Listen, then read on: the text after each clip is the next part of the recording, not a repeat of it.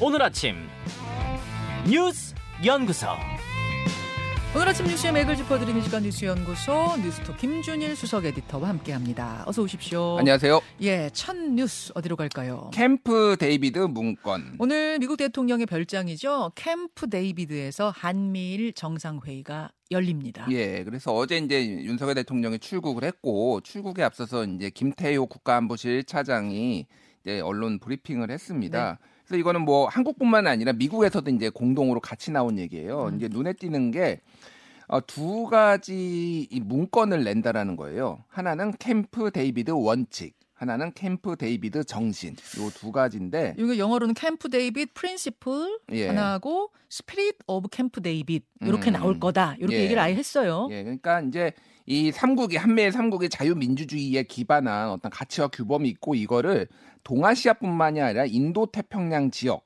여기에 평화와 번영에 기여한다. 기여하는 방식으로 이 협의체가 이제 만들어질 거라는 거예요. 그래서 대통령실은 이렇게 얘기했습니다. 삼국 협력의 새 지평이 열릴 것 그렇게 얘기를 했고 백악관은 삼국 협력 관계 new normal 새로운 표준이 만들어지게 될 거. 그리고 이게 전 눈에 띄었던 게 람 이매뉴얼 주일 미국 대사가 이런 얘기를 했는데요.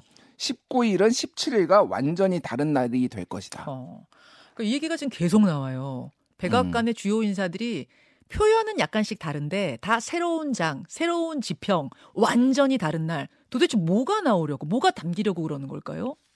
일단 이제 공동 문서에 그럼 어떤 내용이 담길 것이냐 지금 이제 관측이 나오는 거는 네. 힘에 의한 일방적인 현상 변경 시도 불용, 법의 지배, 어, 법의 지배에 근거한 국제 질서의 유지 강화, 주권과 영토 일체성 존중, 뭐 군 핵 군축 비확산 노력 강화 등 이런 원칙이 이제 들어갈 것으로 보입니다. 네. 그래서 이거는 이제 러시아 그리고 중국 이렇게 뭐 힘에 의해서 뭐 무력으로 이런 대만을 침공하려고 한다든지 음. 우크라이나를 침공했다든지 이런 국가들을 이제 겨냥한 것으로 보인다 이렇게 봐야 될 것 같고요. 근데 이제 원론적으로 들어가는 예. 원칙은 그러한데 그것만 맞습니다. 들어서는 뭐 그게 그렇게 뭐 새로운 지평이야 이, 런 느낌인데요. 결국 그 원칙 하에 예. 뭔가가 만들어진다는 그렇죠. 거 아니에요? 그게 이제 지금 말씀드리려는 건데 예. 이게 삼국이 정례적으로 만난다라는 거예요. 지금 이를테면은 한미 정상회담 하면은 이게 이제 나를 따로 잡아야 되는 거잖아요. 그렇죠. 그게 아니라 한미일이 아예 그 정상, 그러니까 음. 이게 세, 세, 세 가지 축으로 하나는 예. 대통령, 하나는 이제 국가안보실, 어. 하나는 외교부나 국방부 장관까지 해가지고 세 축이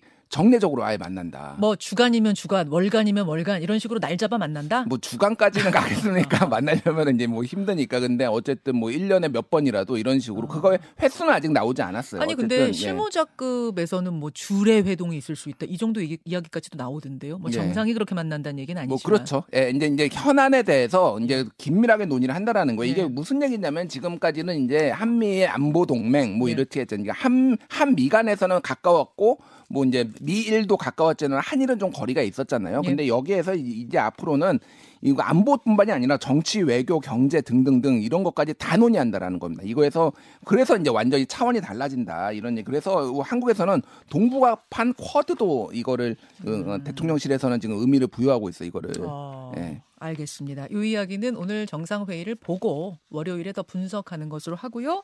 두 번째 이슈로 넘어가죠. 수사받은 이재명. 이재명 대표 어제 검찰에 출석을 했는데 일단 출석을 하는 그 장면, 그 분위기 한번 볼까요?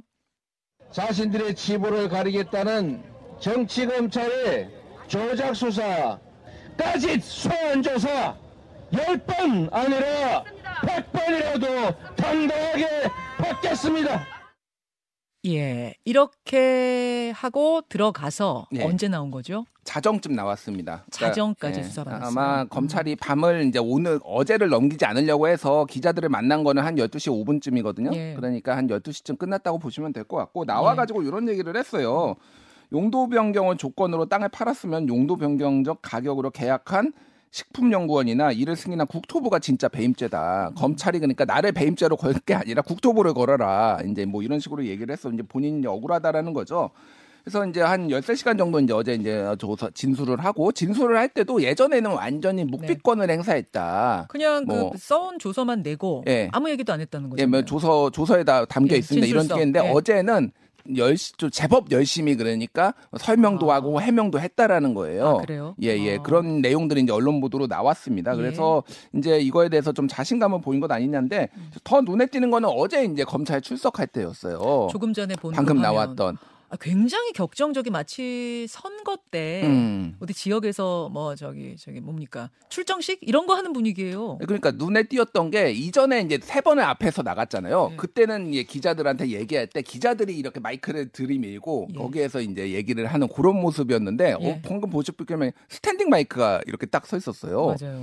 그래가지고 아니 이게 가수 공연인가 저는 아. 이런 생각도 했는데 이게 그러니까 팬들도 많이 모이고 이거 시작할 때 자 조용하십시오 하니까 막 시끄러웠던 분위기가 싹 정리가 되고 어. 약간 그러니까 어떻게 보면은 이제 이거를 사전에 공개도 했습니다 날짜를 정확하게 10시 20분에 서울 서울중앙지검에 출석을 한다고 예. 포스터 그러니까 공개했었죠. 포스터 도 공개를 했고요. 그러니까 이게 어떻게 보면은 이제 어, 지지층을 이제 결집하는 것들도 있고 그 비장함이 좀 많이 보여서 전에 비해서 음. 예, 예. 그러니까 톤도 높아지고 이게 어떻게 보면은 일각에서는 그러니까 내- 내가 구속되더라도 이거는 억울함이고 이제 정치 탄압에 의한 것이다 이런 것들을 좀 강조하기 위해서 지금까지도 강조해왔지만 어제 그 장면은 더 격정적으로 전면에 서서 더 강조한 것이다. 예, 뭐 그런 해석들도 나오고 있고 뭐 기꺼이 시지피스가 되겠다라는 건데 시지피스가 이제 그리스 신화에서 끊임없이 돌을 올라 뭐 밀어올리는 형벌을 이제 제우스한테 받은 거잖아요. 예, 예. 그러니까 이 검찰이 끊임없이 나를 조사하고 압수수색하고 이런 거를 이제 본인의 고난을 한 건데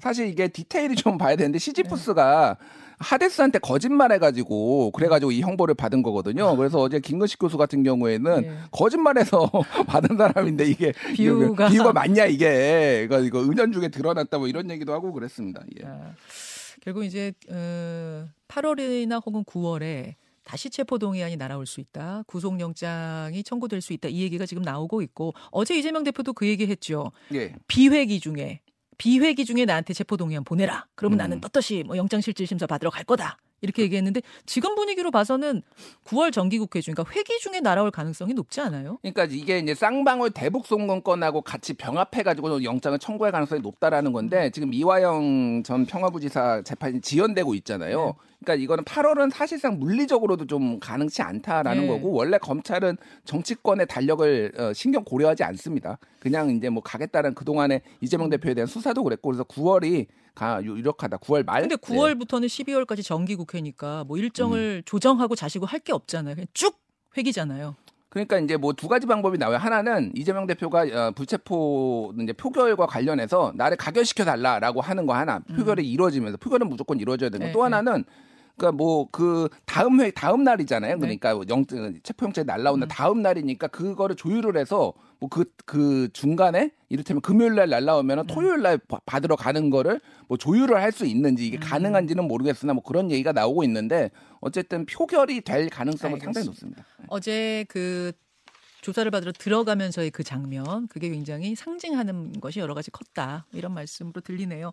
제가 오늘 오프닝에서 말씀드렸던 그 공원, 신림동 한 공원에서 어, 대낮에 11시 40분 네. 대낮에 성폭행 당한 여성 지금도 의식이 없는 사- 상황인데 여기도 지금 묻지마한 거죠. 그렇죠. 서- 전혀 모르는 여성이었던 이게 거예요. 그러니까 그 신림동 아파트 단지에서 10분 거리예요. 그냥 네. 뒷, 뒷산이고 사람들이 뭐 안 다니는 곳이 아닙니다. 예, 예. 제법 그러니까 비명 소리도 누군가 들었겠죠. 그렇죠. 그런데 지금 여기서 이런 사건이 나가지고 경찰이 치안을 제대로 못하는 거 아니냐. 뭐 이런 얘기도 나오고 있고 지금 시민들이 불안에 떨고 있습니다. 여기까지 수고하셨습니다. 감사합니다.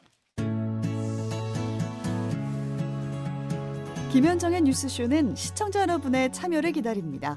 구독과 좋아요, 댓글 잊지 않으셨죠? 알림 설정을 해두시면 평일 아침 7시 20분 실시간 라이브도 참여하실 수 있습니다.